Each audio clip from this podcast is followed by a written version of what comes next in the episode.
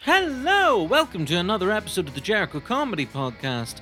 I'm your host, Conor McReynolds, and this week I'm speaking to an act who I love seeing at Jericho Comedy. She's appeared on QI and is often heard on BBC Radio 4. She's a stand up comedian who previously spent her working life as a TV executive working at Comedy Central and MTV, amongst many other cool places. My guest this week is the brilliant Cally Beaton. I'll be chatting to Cally all about comedy in lockdown and about her brilliantly honest and candid material, which always guarantees audiences at Jericho such a great night. We'll also be playing you a little message from our wonderful charity partner, Oxfordshire Mind. But right now, here is the superb Cally Beaton.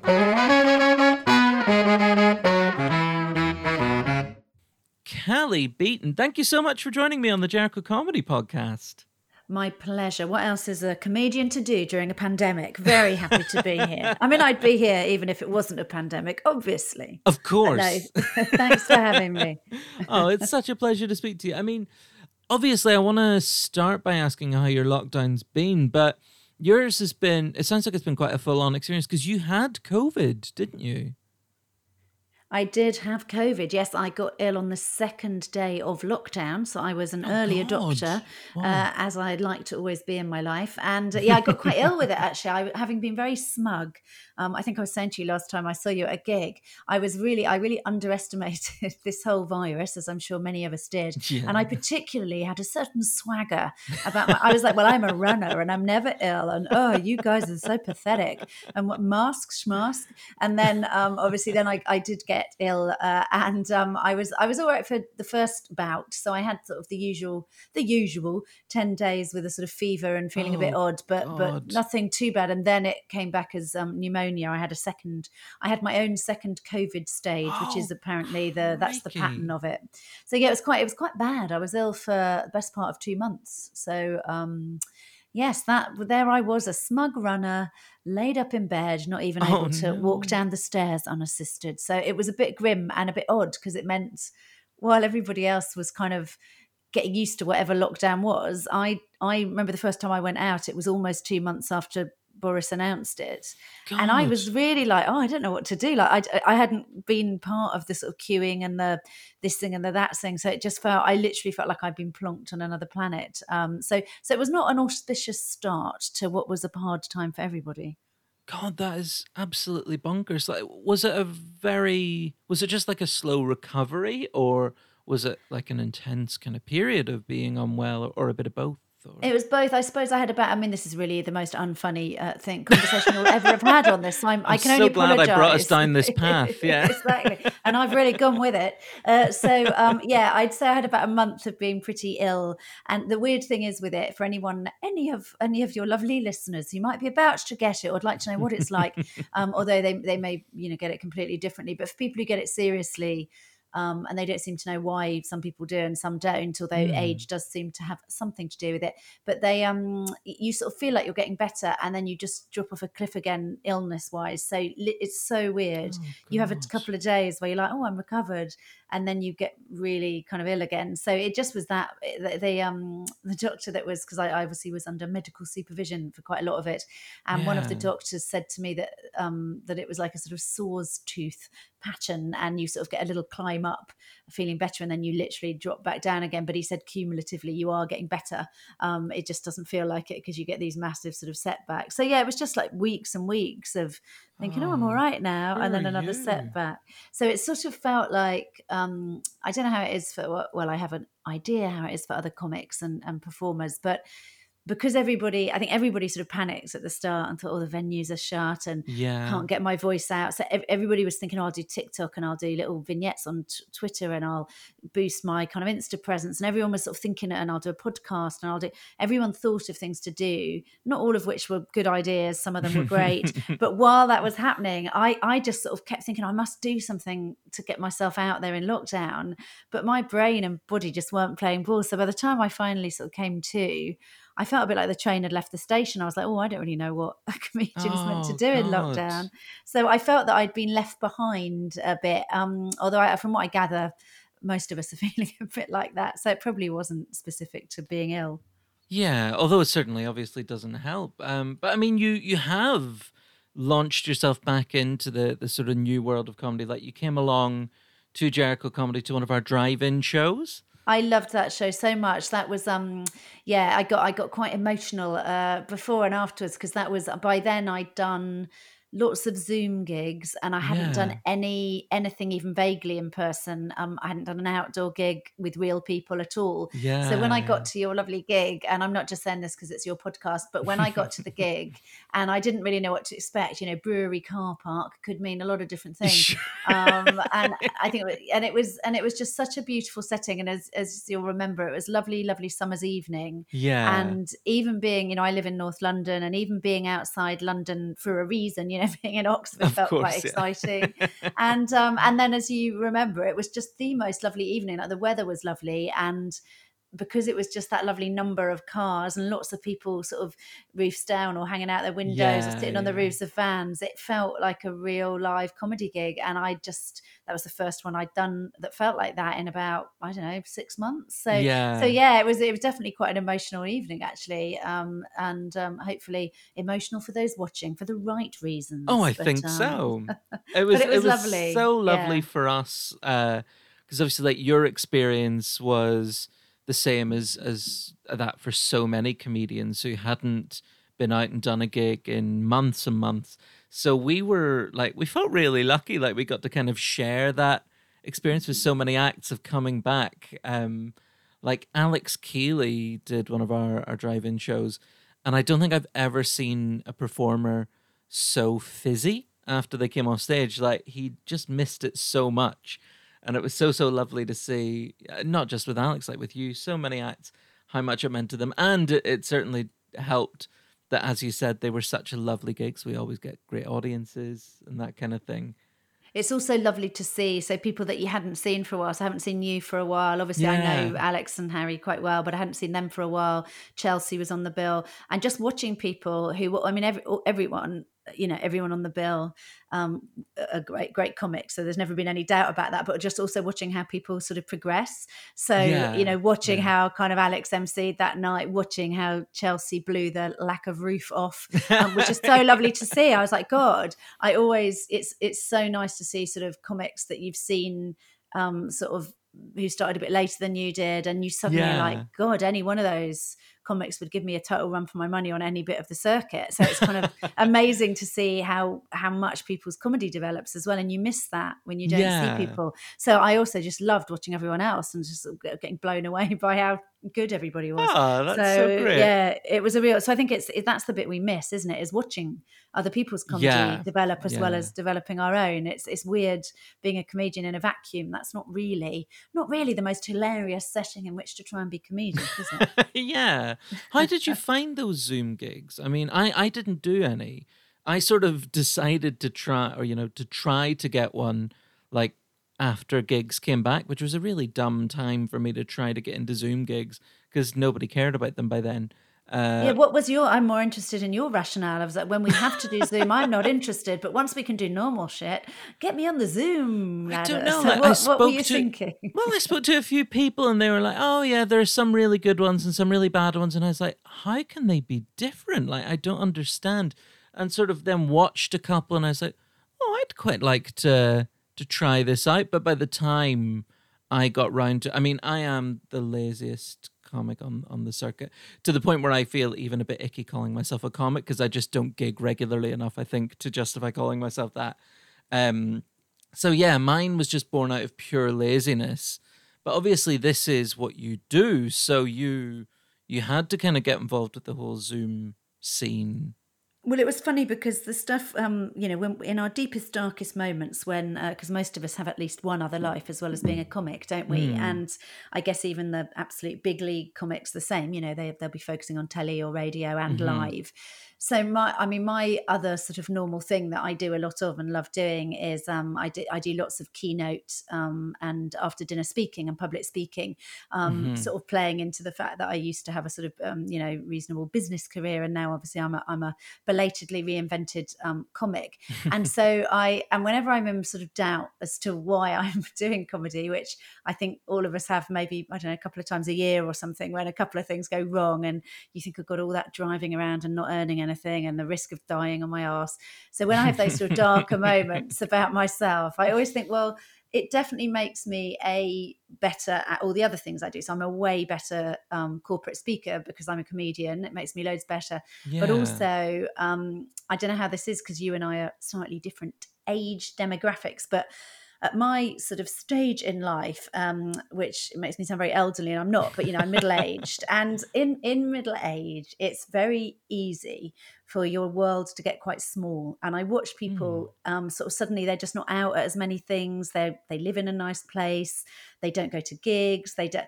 Uh, I'm generalising. There are exceptions to this, but there's sure. a tendency for the world to get quite small um, in midlife, and and um, and I really, really don't want that to be the case for myself. I want to be out there meeting people and doing things that aren't things in my immediate sphere of reference. So mm. I think for me that the reason I carried on doing Zoom gigs without even questioning it was a a sort of humility about my standing as a comic. I just think, you know, I'm still only five years in, which is still quite new. And yeah. I, I can't not gig for six months and still think that I'll know my material, know my sort of voice but it was also um, a sort of just try, sort of in the keeping of trying stuff. I was like, well, if that's what there is available, who am I not to sort of cut my teeth on something that's that's quite different? Um, and also, I was getting corporate bookings on Zoom and if you can do a comedy gig on Zoom, you can definitely do a decent corporate booking. So I was also yeah, thinking, well, it, course, I, if yeah. I can manage to face the demons of comedy on Zoom, I'll certainly be able to keep sort of some jaded, you know, telecom engineers happy or whatever I was doing. So so yeah, it was more sort of um it was kind of a, sort of being curious, I guess, about what was out there and also being massively insecure about myself as a comedian, thinking I bet I better keep cracking on or I'll lose it completely. It's uh, such a great attitude that, uh, and I mean I think it's one of the best qualities any person can have, but especially a creative person, is to be curious and to keep trying new things. And you do talk about how you decided you kind of uh, took the step to do stand up when you were in your like mid 40s after you developed a really successful career uh, and your story about the reason why you took that first step into stand up is better than anyone else's I've ever heard. I mean, it, it's quite You've really incredible. built it up now. I think the story lives up to going, What was it? Did you did you get shot up to the moon and try your first gig in the Apollo space kind station? comedically close enough to that. I mean, I was a moon, a comedy moonshot. Um, yeah, I, yes. I, I mean, this is a terribly name droppy uh, story, but yes, I, I was working. Um, you've obviously done your research, but I worked in television most of my career, and um, I did. I worked in various different sort of um, comedy areas of telly, and I worked with Comedy Central particularly in the US, uh, for quite a long time. And I used to, I was just sort of a business person. So I, I worked um, generating kind of revenue from shows mm. and, and, TV formats. So I was kind of a little bit creative because I had to see what, what, what might make money and sort of have, an, have a nose for something editorially strong. Mm. But at the end of mm. the day, I was not a cool, sexy, creative person. I was there to generate revenue and sell shit.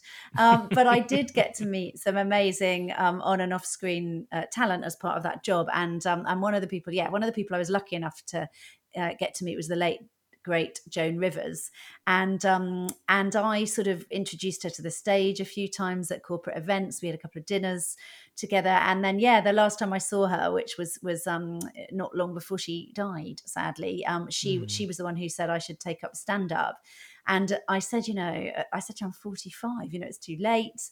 I'm I've got a massive day job. I'm a single mum. I, I, the ship sailed, and she at the time was 81. And she said, you know, when you're my age, you're going to look back at yourself at 45 and think, oh, why didn't I do that? So I um, so it, it it's funny and uh, uh how it took an 81 year old telling me at 45 that I was young and I could try shit. And I'm so glad, you know, only five years on that someone did, because now we're five years on, I think, yeah, of course, at 45, do anything you bloody yeah. want. So it's always in my mind, even sort of, I say even now, um, I turned um, 51 in lockdown and it is tempting on the one hand to go, God, that is, that sounds like quite a old, quite a big number for an age. But another bit of me thinks, but says who? Like, you know, why? Yeah. Who cares? Like, like I, I, I don't feel very different. So when I was, you know, 21, so I, I sort of, um, I like the idea, and this is maybe um, relevant. I'm actually writing a book on this topic at the moment, oh, wow. grappling with what the angle is going to be exactly. But um, my belief about reinvention, and lots of people, God knows, are going to have to reinvent um, because of this um, th- this this irritating little virus.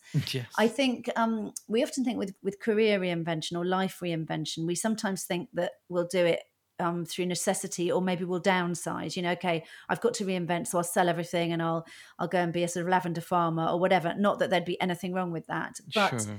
I think you can go. I, I sort of reinvented at a time in life when um, when women in particular are meant to get a bit invisible, and I sort of reinvented and went bigger and bolder, and took with me the stuff I could do in the TV world, and tried yeah. to bring it into a new career, which was obviously more the corporate speaking side of what I do.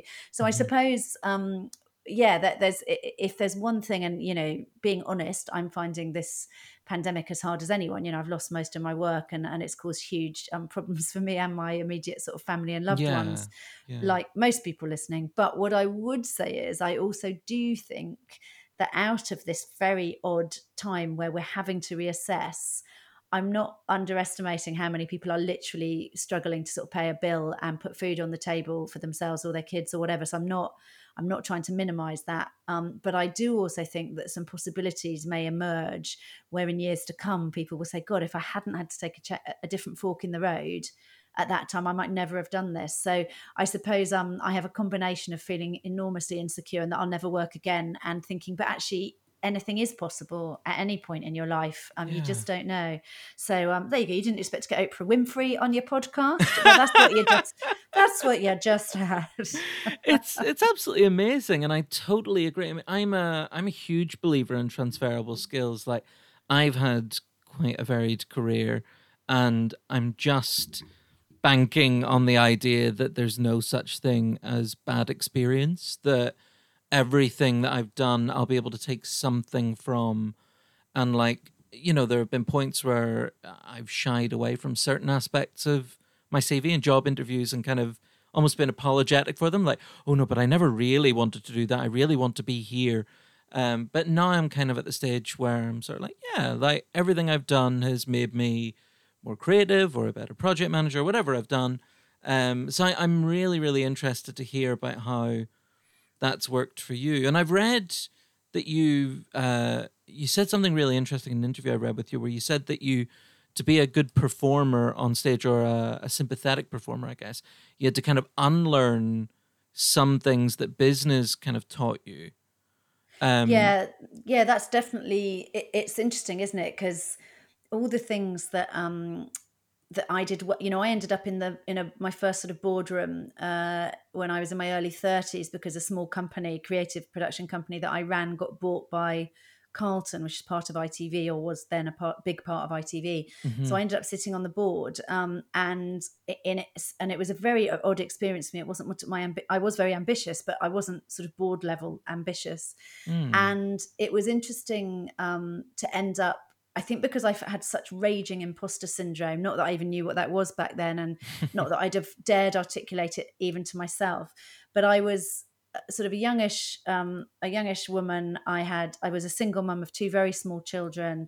Mm-hmm. I was um, very much in the minority age wise and entirely in the minority gender wise, mm. and I just overcompensated massively and sort of was was highly successful on paper and probably seemingly in the room was very successful, but I don't see that as a very successful time in my life because it was it was a huge front. You know, the gap between who I am and who I was pretending to be was massive, and I, I didn't have the capacity to see it or say it as I can now. Mm-hmm. Um, but I was under enormous strain doing all of that, and it never occurred to me to sort of ask for help or to say that things were difficult at home or at work.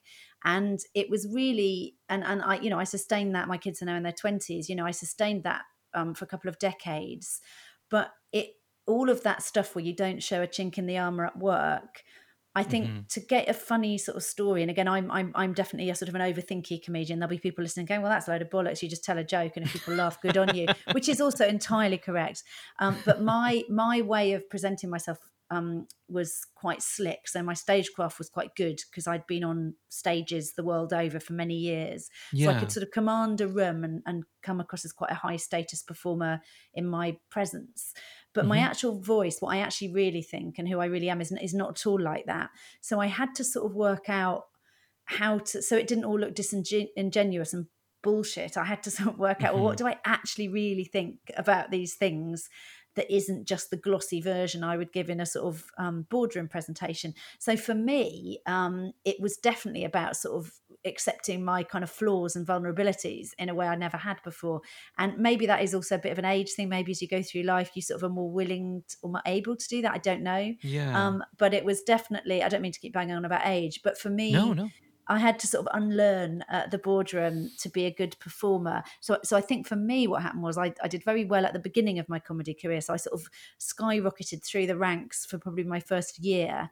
But I mm-hmm. think that was based on stagecraft and the fact that I came across as a very polished performer but my yeah. voice wasn't wasn't very strong in terms of I think there's a, been a lot more creative people around me who've really mined their own voice and learned and haven't been able to hide behind stagecraft prematurely. So I think possibly I sort of plateaued a bit after the first year while I got my shit together a bit more. And now I think I'm sort of a bit more authentic as a comedian. So so yeah, in answer to your original question, I think um if you if you really sort of think you're bulletproof and you've got all the answers and maybe that would work for some comics, but that isn't how I feel. So I don't think you'd I'd be that funny if I was pretending that were the case. So so my show, um, Super Cally Fragile Lipstick, yes. which was two two shows ago, um, was was that was all about that. It was all about what's behind the lipstick, what's behind the smile, really. So um, yeah. yes, I think that's quite. Imp- I don't know. Do you think so? Do you do you what's do you have I'm, view about that? I'm really obsessed with this idea at the minute, and it's something I feel very lucky doing these podcasts to get to speak to amazing acts like you who talk about what is kind of authentically them and finding that voice. And it's something I am still aspiring to. Um, I spoke to, I don't know if you know Isa Bonachera. No, uh, I don't. Isa, she's a wonderful Spanish comedian. She does quite a few shows for us at Jericho. Um, and and also I, I, spoke to Tara Newton Wordsworth on the podcast last week, and actually they're both brilliant comedians. One Spanish, one Australian, and they both kind of say like the thing I could very easily spend all my time talking about is like, oh, I'm from here, and this is what people think of people from here, and this is what we think of you from the outside. But actually, they want to talk about the stuff that's really interesting to them. And I heard that as a comedian who spent most of my stage time so far being like, oh, I'm Irish, and you all think this of Irish people. And suddenly I've kind of realized recently, like, shit, I don't really care about that stuff.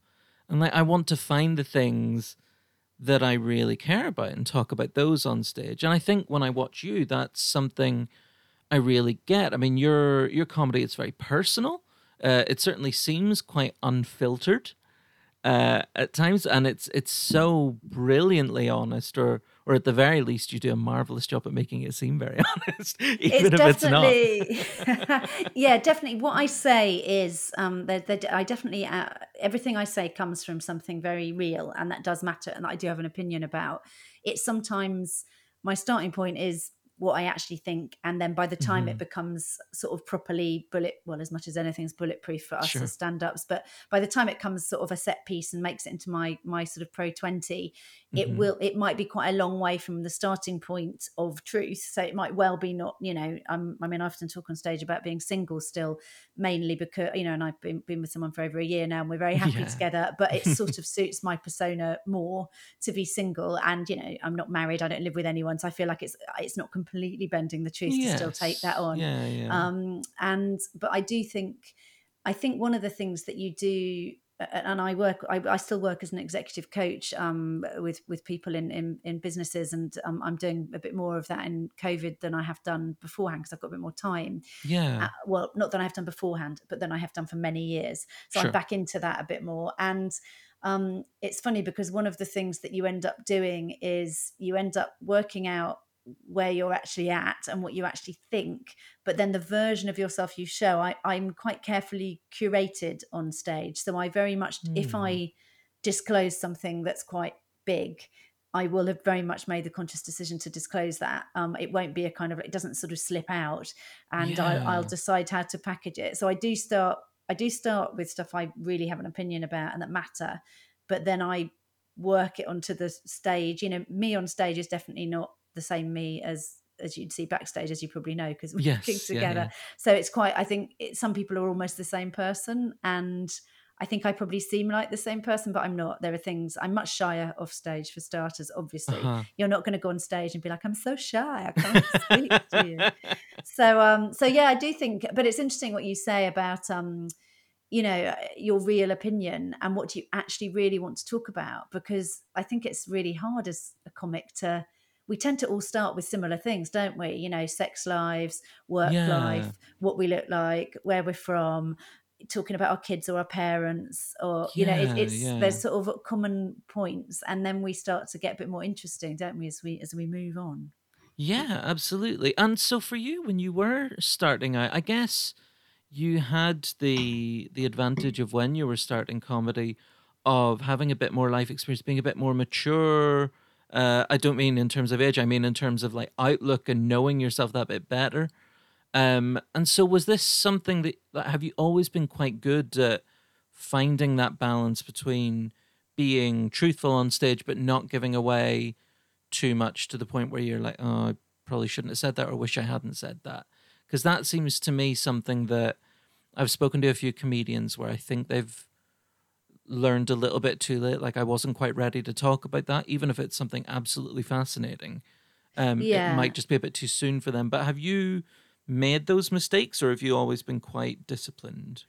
I think because of um, I've I, have made a sort of a lot of my living has been made out of based on sort of some degree of. Um, I'm not saying I am hugely emotionally intelligent, but I've had to be mm. quite aware of emotional intelligence for lots of the things I've done. So the way I, I, I mainly the only thing I think I did well in my career in television was that I think I was good with people. I knew how to manage people and I knew how to influence people and and I mean not in a cynical way and make build relationships. So I knew I knew how to make people want to work with me and for me. Mm-hmm. And I suppose that requires a degree of emotional intelligence. And then I studied, you know, I I, I you know did neurolinguistic programming um, masters years ago and I started doing executive coaching and, and other things outside of my day job.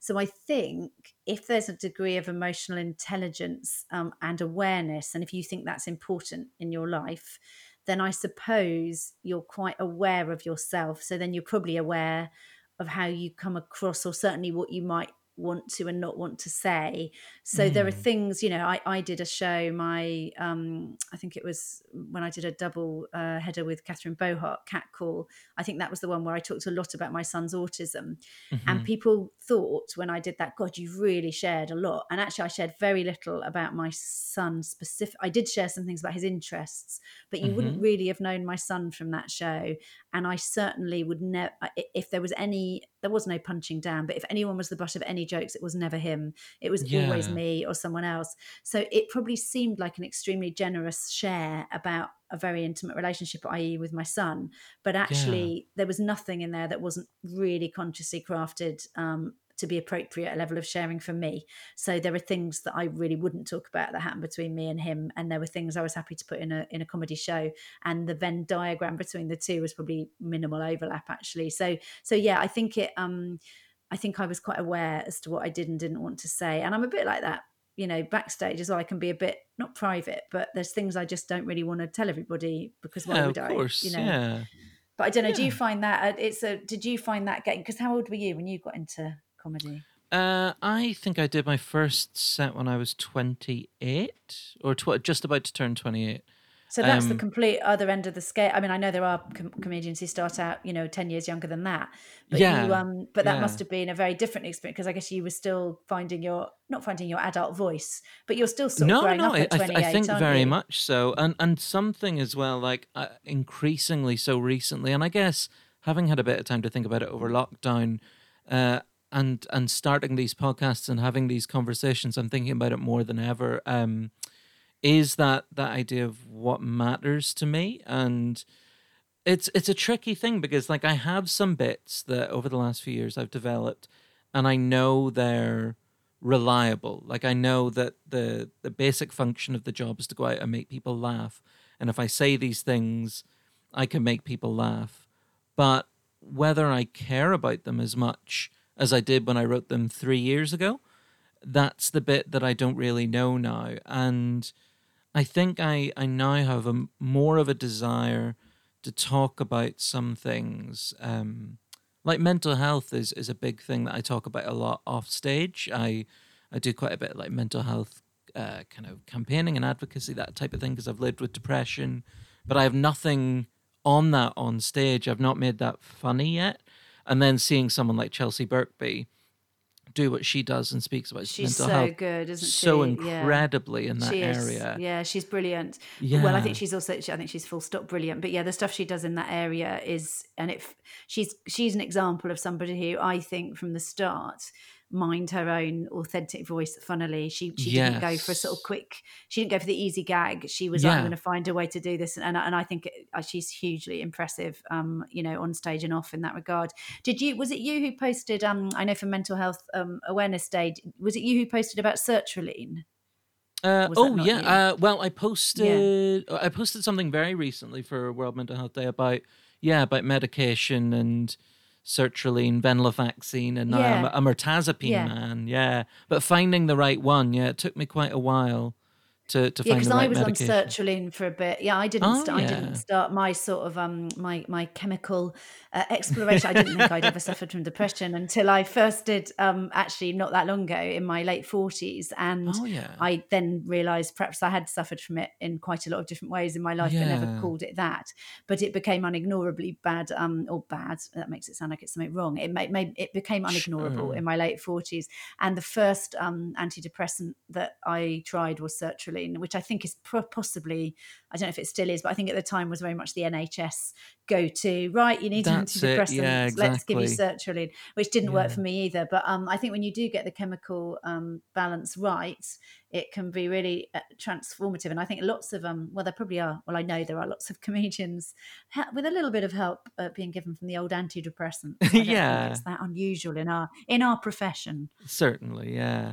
It's a it's it's a funny thing to kind of try to make those things that feel very difficult funny. And obviously like you said you know um, with your your son being autistic for example that isn't always going to be a picnic. But the way you spoke about it on stage it was never difficult to hear about it. And you did find that separation between as you said stuff you wouldn't say on stage because it's private obviously and stuff that was okay to say about it. With something like uh, your, your kind of recent mental health experience that you've just mentioned, is that something that, again, you would want to go through that same process of trying to find what feels okay for you to talk about? Or is it something that maybe you just don't, re- you're not particularly drawn to as a, a potential kind of vein of comedy?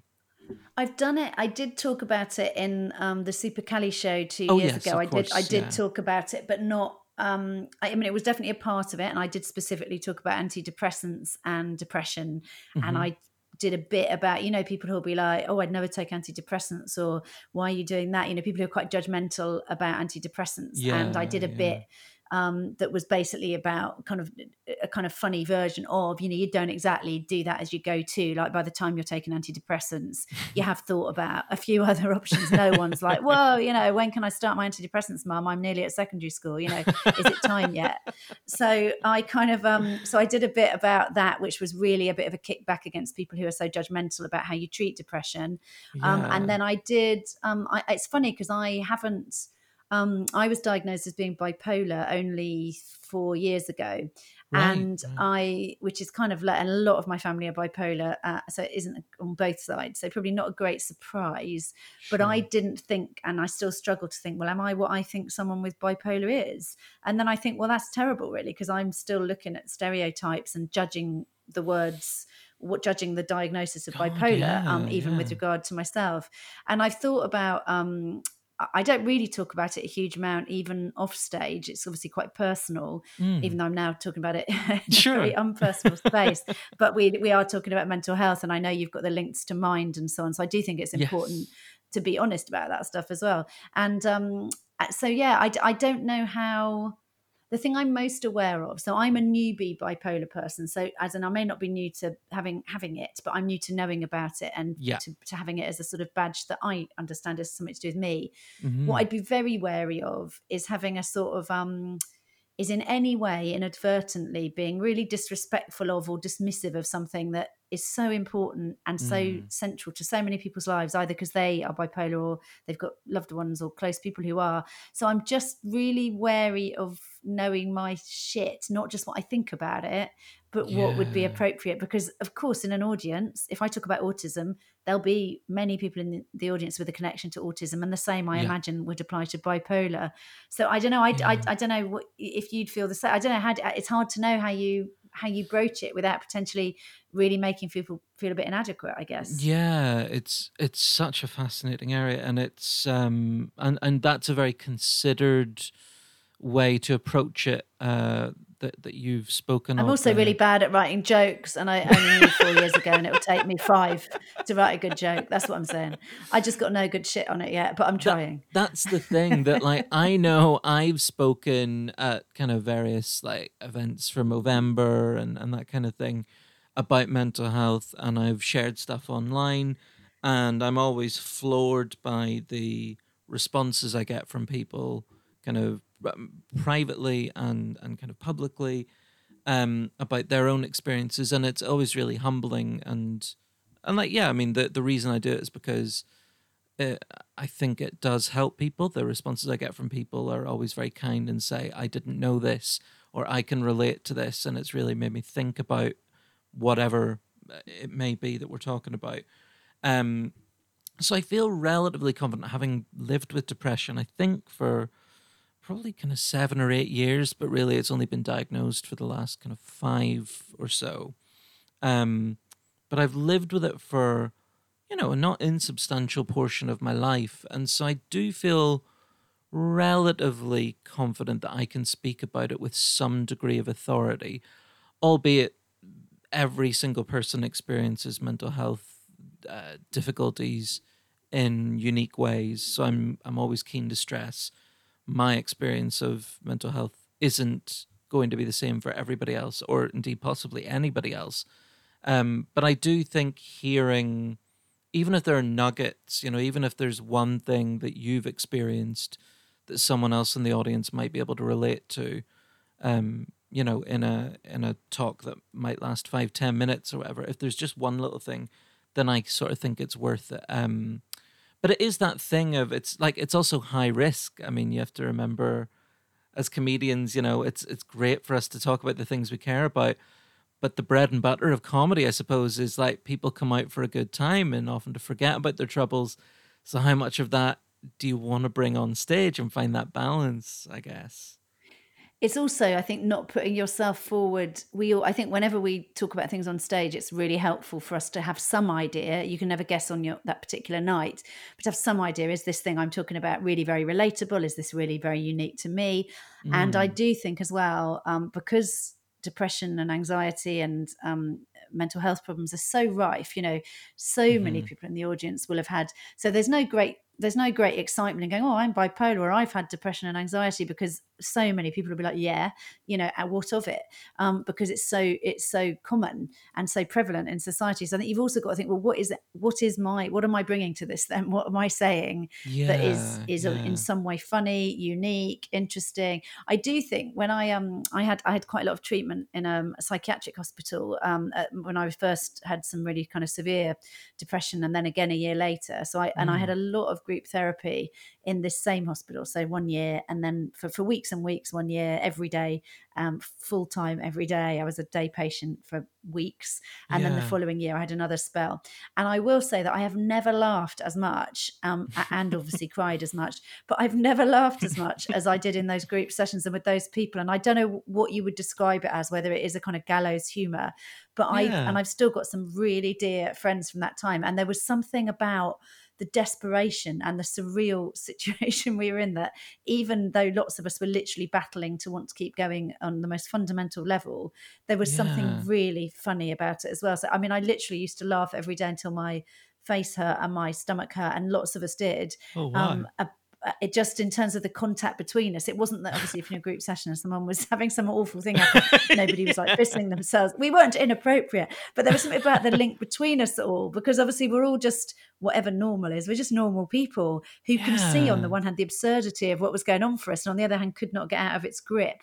So there was something very funny about that period, genuinely very funny, and I think probably that would be my angle on it. Would be the sort of um yeah the kind of the the, the, the kind of intensity of the good and the bad of that experience so yeah certainly yeah. laughter was a big part of my depression actually um and and possibly I don't know if it is for people when they're on their own. I mean, I think the group therapy made it really different because there was a there was a band of not very merry people sure. instead of doing it on your own. So, um, but yeah, yeah. That, that, there's something that laughter and um, depression are kind of easy bedfellows. I think.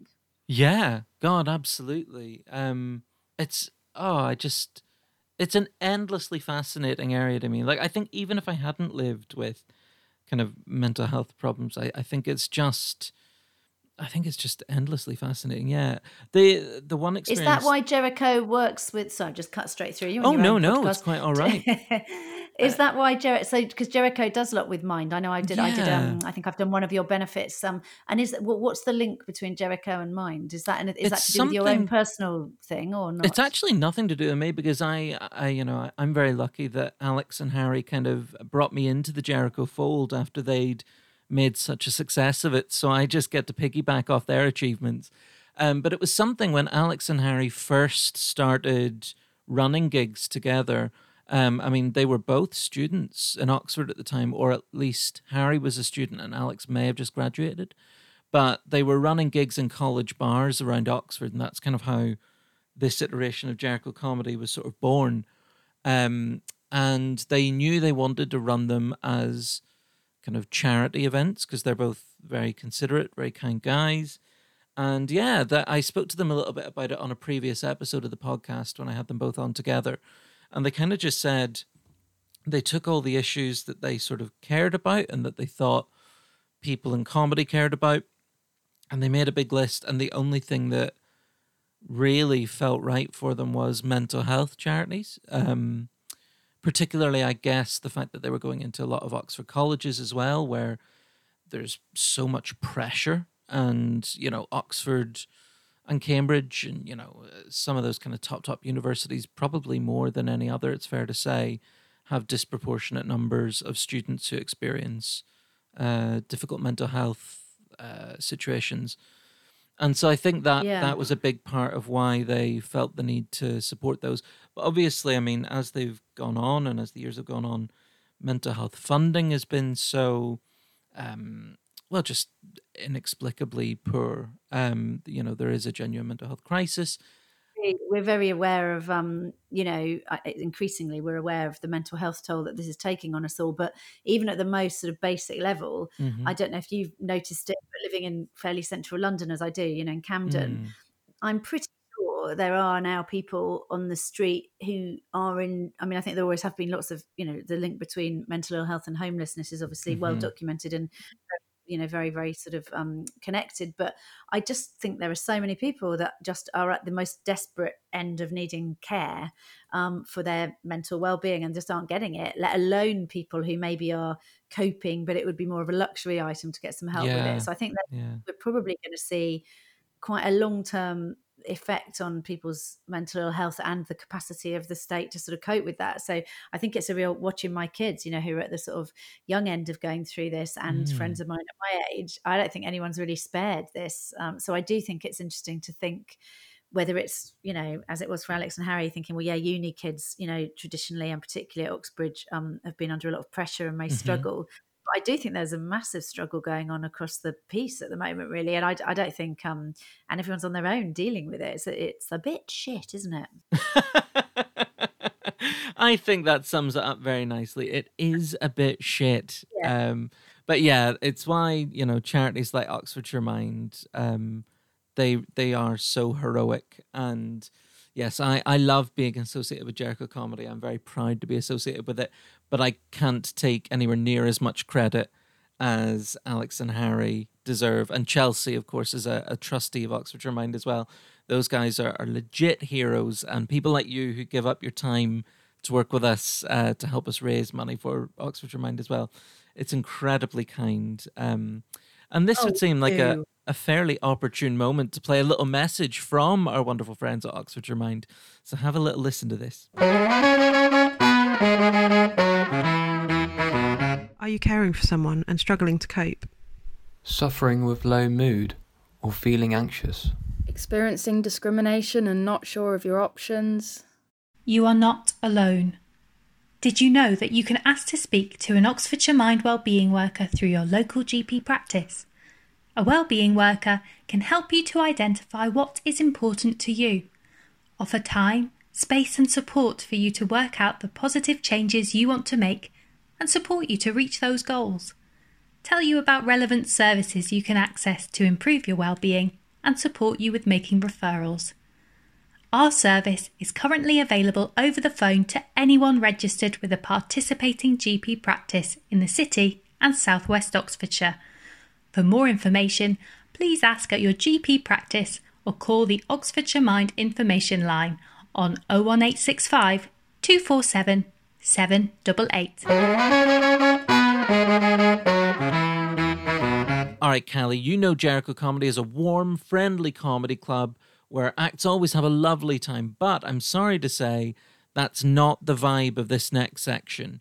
It's now time for press and questions, a series of challenging, thought provoking, intensely difficult questions.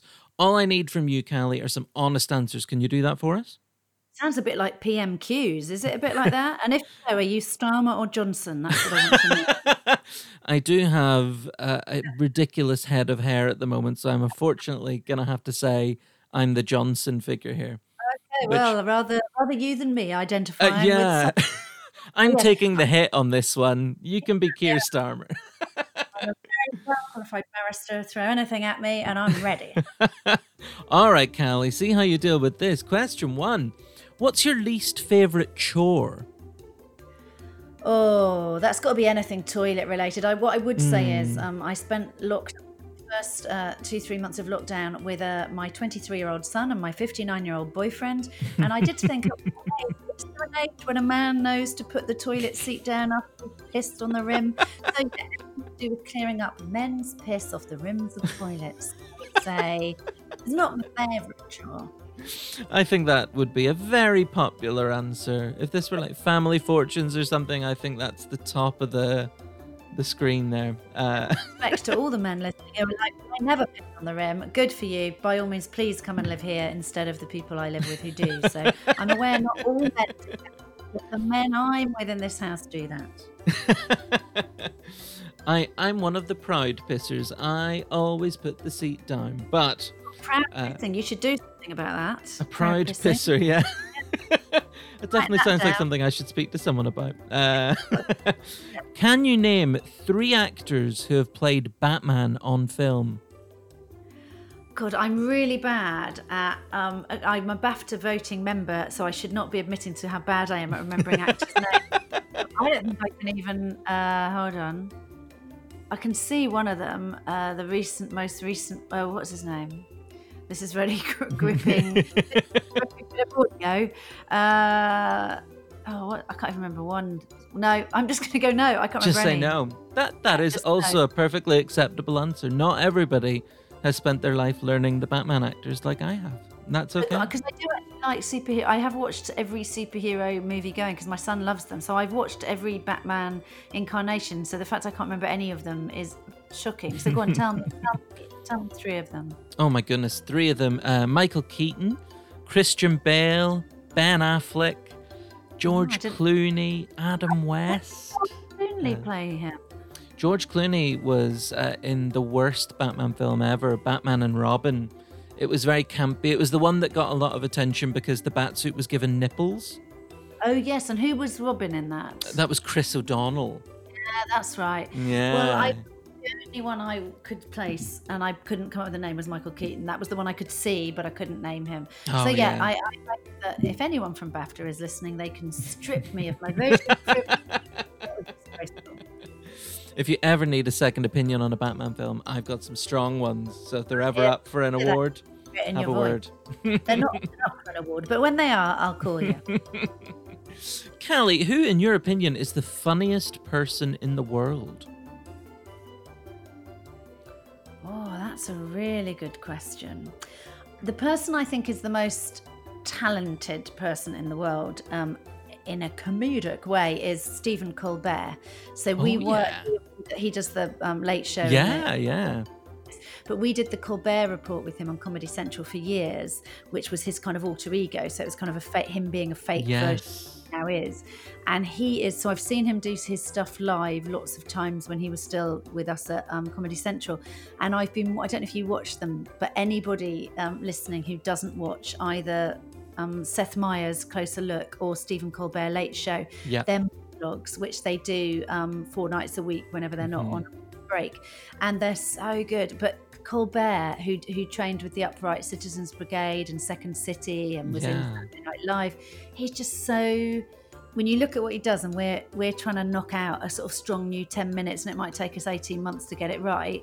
yeah. 12 minutes every night and his capacity to sort of like inhabit the different voices and be I I just watch his monologues I'm like oh my god you're just a genius so Yeah. I suppose is he the funniest person in the world I don't know but he probably is comedically the most talented person I would say That's a brilliant answer. He and Steve Carell did one of the best sketches I've ever seen. Like the premise of it is so simple. It was um, the waiters who uh, waiters who are made sick by the sound of food, and so they're just reading out this menu to a customer, and just both of them becoming increasingly nauseated. The more they have to describe like the, the truffles and it's just such a funny bit. But yes, absolutely, Colbert, total genius. That is an Yeah, excellent answer. Yeah, and watching what they did in lockdown as well, watching how they, if you think it was hard, us doing stuff on Zoom, them Yeah. doing stuff from their homes, for, and even now they're doing it without audiences, but they're back in studio. But they had just weeks and months of doing this really funny stuff from home. So it was, um, yeah, it was a bit of a lesson to me. so I It's- do yeah. think he's a master. He provides a masterclass in how to do it every night. He does something, I think. Oh, absolutely. Superb answer. Cally, what is your go to chocolate bar? Well, I'm off sugar at the moment. Oh, my sugar, goodness. Boringly, yes, I stopped it in sugar um, once I'd gained the lockdown stone that people gained. I was like, oh, I don't like this. Uh, but normally, um, I'm going to probably say Toblerone because I like a Toblerone, old school, but also my dad loves the Toblerone. And whenever we, whenever I see a Toblerone, I always think of my daddy. So Aw. I'd say it's the sort of thing that I like, and I like it because he likes it. Oh, that's a wonderful answer. Uh, Cally, if you bought a boat, what would you call it? Oh, what would I call it? Well, I used to, when I was an underage barmaid, uh, which I was from, that's how I paid my way through sixth form college. So from Oh, 16, yeah. well, 16 to 18. So I wasn't underage the whole time, but I was an underage barmaid during sixth form. And I'm, I can't remember why, but there were all these old old, old codgers who would sit at the bar and they would have their own tankards and I would know them and I would give them their beers. And um, for some reason, I instead of telling them my name was Cally Beaton, I said my name was Patsy Beak. And I don't know why I said that. that. But anyway, they thought my name was Patsy Beak. So I think I would call it, um, the, I would call her the Patsy Bee. that is a great name. That's brilliant. If you ever have like develop another character or a comedic alter ego, Patsy I really Beak. want to see barmaid Patsy Beak. Yeah, I know. stage. It was. I, I don't know what possessed me really, but anyway, there you go. So yeah, Patsy B. I think should make a make a comeback. Excellent. Great name for a boat. Cally, my final question for you is if you could have a day out with Stephen Fry, what would you do? Well, if I could have a, my son is a huge Stephen Fry uh, fan, and obviously Stephen Fry did Last Chance to See, which was brilliant, um, brilliant series, and there's a book of it about um, you know various creatures that were close to extinction. Mm. and because my son is a, a, zookeeper an autistic zookeeper and wannabe zookeeper because he's um like lots of people lost his job so he is no longer a zookeeper but is very much hoping to return to it and is studying um, animals again at the moment um, i would i would do something with him. So i would go with stephen fry and my son and i probably if stephen fry were amenable would say my son knows quite a lot of stuff about animals. Can we pick a place to go together where um, you and my son can talk about animals and I will just be the Dumbo listening. So I would I would I would be the sort of um, I would pimp Stephen Fry out for my son. and I think he'd be delighted with that as a nice little day out. And I'd make the sandwiches and everything. Ah, Stephen Fry would love that, I'm sure. That sounds like a great day out. He would, and, and could... sandwiches as well. Who would say no to that? Exactly. And they could talk about the cockapoo, uh, not the cockapoo, the cocker. I can't remember what it's called. It's not the cockapoo. There's a there's a bird, kakapo, the kakapo, which is um, which is a weird bird that um, there's quite a funny bit. Anyone who hasn't seen Last Chance, if you Google Stephen Fry kakapo, you'll see quite a funny bit with him and the strange lumpen kakapo bird. And I think my son and he could probably talk about that for about three hours and then have an egg and cress sandwich. It'd be a lovely day. Ah, fantastic. I know I'm going to be Googling Stephen Fry kakapo after this. That sounds like great fun. Because that is, as we know, a hybrid dog. Yes, yeah. well, there we go. Here at Jericho Comedy, we're all about delivering a fantastic range of different types of shows stand up, themed shows, improvised shows, online shows, and now podcasts. In addition to this, the Jericho Comedy Podcast, we have another wonderful podcast called The Dinner Party. In each episode, I speak to a fascinating guest to hear all about their dream dinner party. I want to know the venue, the menu, and the guest list. It's so much fun hearing from these people about why they'd invite their fantasy guests who they are, how they've inspired that person, and what the conversation might go like. Here's a clip from a recent episode featuring a comedian who's appeared on Live at the Apollo, Mock the Week, and The MASH Report. He's the voice of conservative Britain. Here is the fantastic Geoff Norcott introducing us to one of his dream dinner party guests. And your next guest, again, is someone who's another uh, complex figure. He was part of the crazy gang mm. uh, from Wimbledon in the 80s and 90s, later became a TV presenter.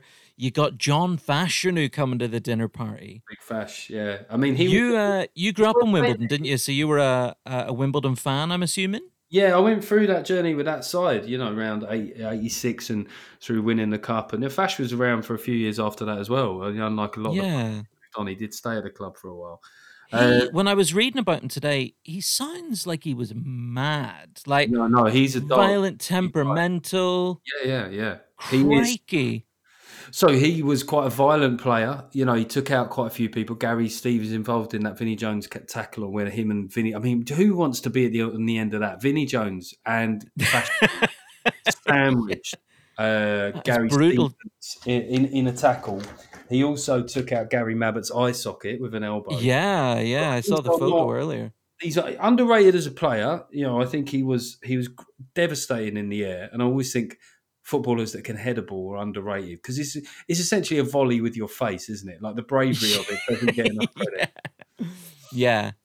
And Do you think he, he, deserved more kind of England caps than he got? He only got the two. He got the two, yeah. Um, no, no, is the truth. I think that I just don't think that he suited. You know, the way that, that Wimbledon played at the time was was perfect for Fash, but I don't think the way that England played would have ever um, suited. Sure. I suppose the closest to him would have probably been Shearer in a way, which was you know very good in the air. You know, if mm-hmm. you get service into Shearer like that. Uh, and also, Fash was quite good from distance. Where he where he didn't have much game was one on one finishing. He was very bad. Uh, the, in 2007, the Times named him the uh, 22nd in the list of 50 worst players ever to have played in the Premiership. Do you think that's harsh? That's wrong. I mean, I'm just going to say that is not correct. he had a great record from the penalty spot, almost up there with Matt Le Tissier. You know, and he played. Yeah, I think I think that is. I think you know if, if you were talking about most divisive figures, you know, or Yeah. like you can make an argument that. I think as a player, I think sometimes that's just a bit of a simplistic reading of his Yeah. kind of persona and, and what he did on the pitch. I could show you like some of the goals he scored from distance it were were were exceptional. But he was Well- he's you know he is um he he's a he's a confusing guy. You know he's got and he's been in with his brother and the legacy of how he treated his brother when his brother came out. It's, it's dodgy, man. Yeah, like it's uh, you know it's very difficult to sugarcoat it. Like he was very cruel about that. Um, there was also the match fixing scandal. I know charges were dropped, but yeah, he's like he's a complex guy to say the least. Like, what would you want to pick his brain about if you had Well, him there I- at your dinner party? I just want to know what is what is going on. Also, you know, he he was involved in a, uh, a corruption, you know, a bribery uh, Oh. scale, which he got acquitted of when I was a Wimbledon fan. But he, he was accused that he'd taken money to throw football matches. Now, a bit of context: when I was about 14, 15, for some reason I was able to write reports for local newspaper. But he, he, I, I said in a report. Uh, was John Fashanu trying to throw away the points, the ball, or both after he'd handled the ball for a penalty once already and did it again in the 90th minute? Now, I wasn't at that time thinking Fash has taken a bung here, but yeah, it went to court. And, you know, certainly as Wimbledon fans, we could all remember times when Fash came back into the penalty area when he didn't need to yeah, and and uh, you know took out players. So so yeah, he. I would just I would just love to get a sense of the man. I'm not saying he's a good human being. I'm just saying that I Yeah. think he, you've got to have that firecracker in there, you know, of a dinner party, and it could be Fash. he's he's such an interesting character to choose because the the temptation maybe for a lot of people would be to choose people that they just really like and would have a really nice relaxed evening with but it sounds like you kind of want to mix things up and sort of challenge yourself almost a little bit with this guy here Yeah, I suppose I've always been like that. You know, I don't, I don't think I, I don't like. I suppose like my, both my parents, which uh, you know, they were both complicated and, and challenging people in a way. So, Mm-hmm. so therefore, you know, I, th- I think fashion, and I would love to see how Fash would be challenged by the people around him. It's worth saying as well. You know, you mentioned earlier about him doing TV presenting. That was that was while he was still a footballer. So he, you know, he, Yeah. I think he was the first footballer to wear red uh, boots as well. Um, you oh know, yeah sort of ahead of the game in in, in, a, in a lot of ways. He also had one of the shittest catchphrases ever with a wooga. Um, we'll remember from um, Gladiators. from gladiators of course yeah So he had something in him, you know. But it, it, both him and his brother were uh, came, you know, they were um, orphans, you know. So Yeah. they they Yeah. came from Barnardo's home. So you know, whatever whatever difficulty is in him, you know, partly came from you know he had a t- very very tough upbringing. It's not to excuse yeah all of it, but um, I maybe want to get him talking. You know, what's the real fash? he's he's a fascinating choice, Geoff. I, I mean, definitely, I can see the appeal of having him there. He would be a brilliant person to to kind of dig a little deeper into. All right, Cally, you're a very insightful person. You know people. You mentioned earlier you're emotionally intelligent.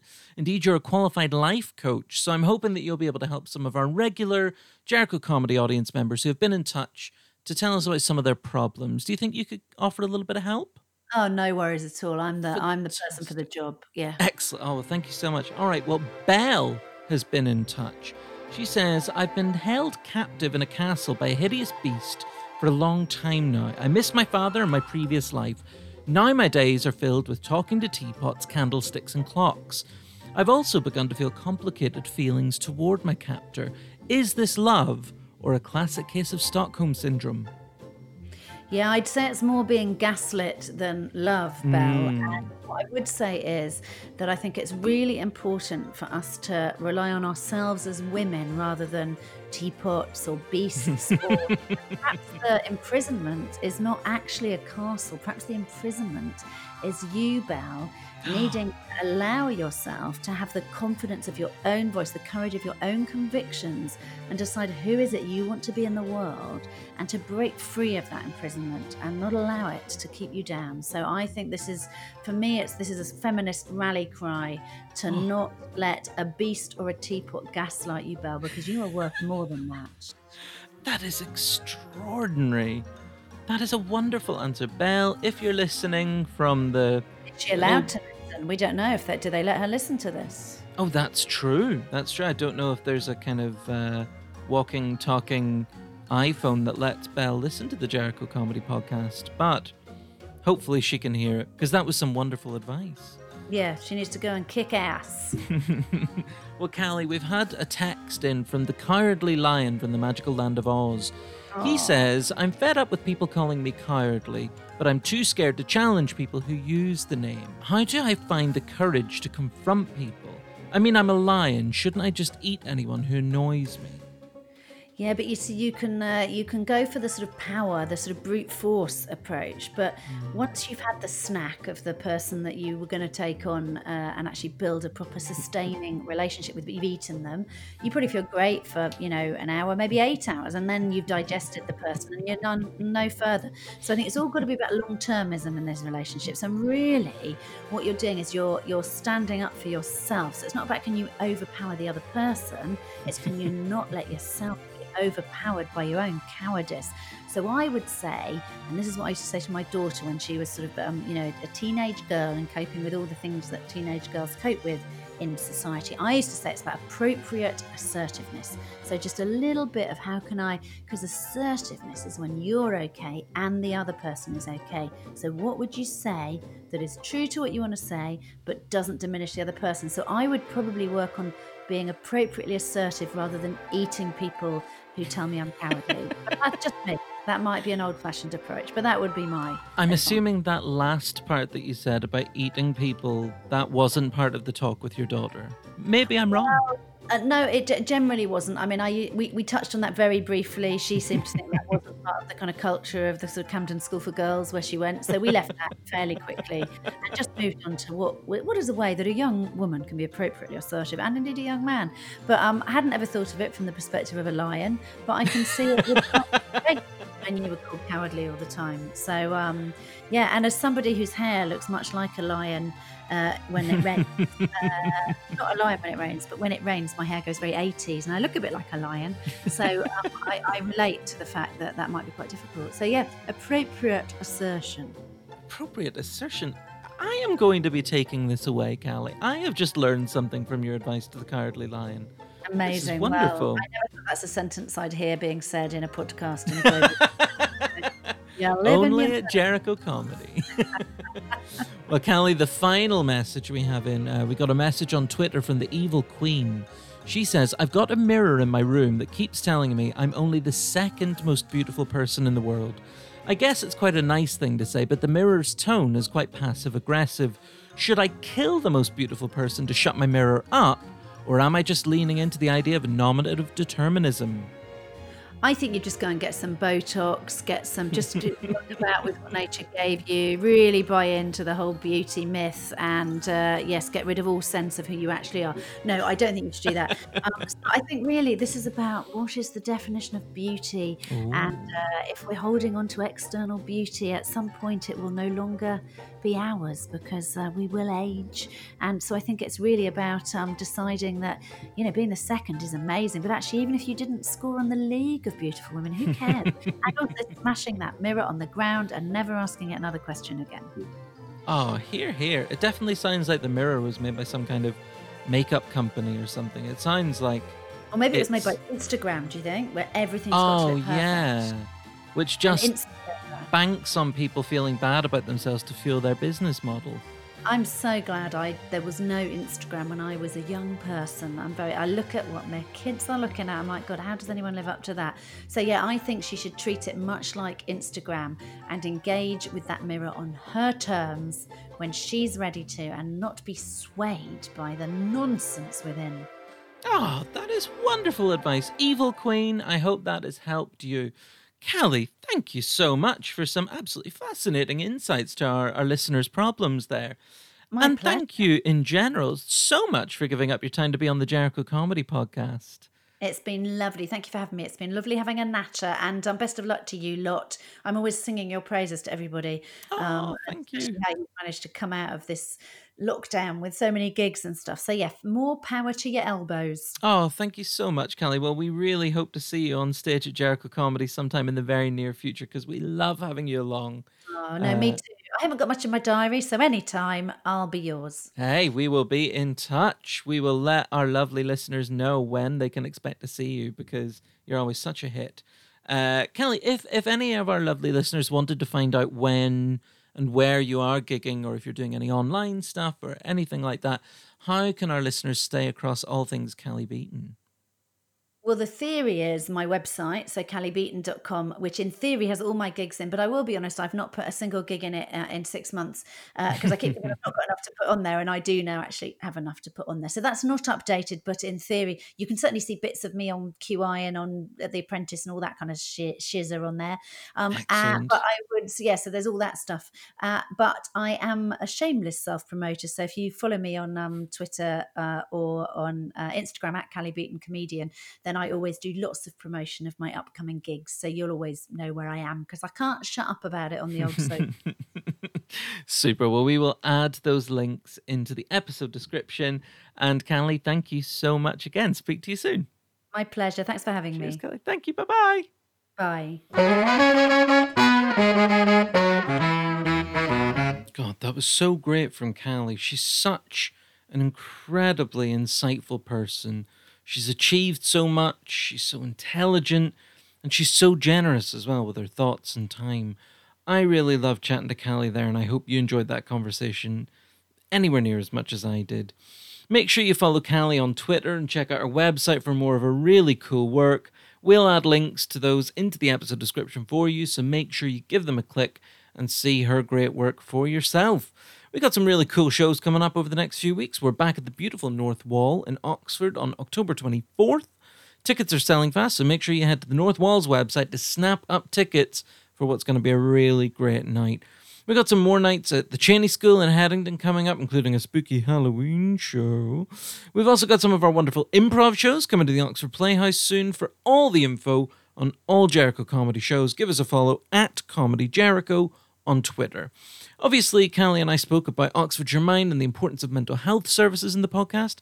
If you've enjoyed the podcast or any of our other shows, you can show your support by donating a few pounds to Oxfordshire Mind using our fundraising page, a link to which you can find in the episode description. We've raised over £70,000 for their vital work in the last few years, and we would be so, so grateful if you would help us raise a bit more for them and their vital work. Check out next week when I'm going to be chatting to another fantastic Jericho comedy performer. Until then, though, thank you so much for listening and bye bye.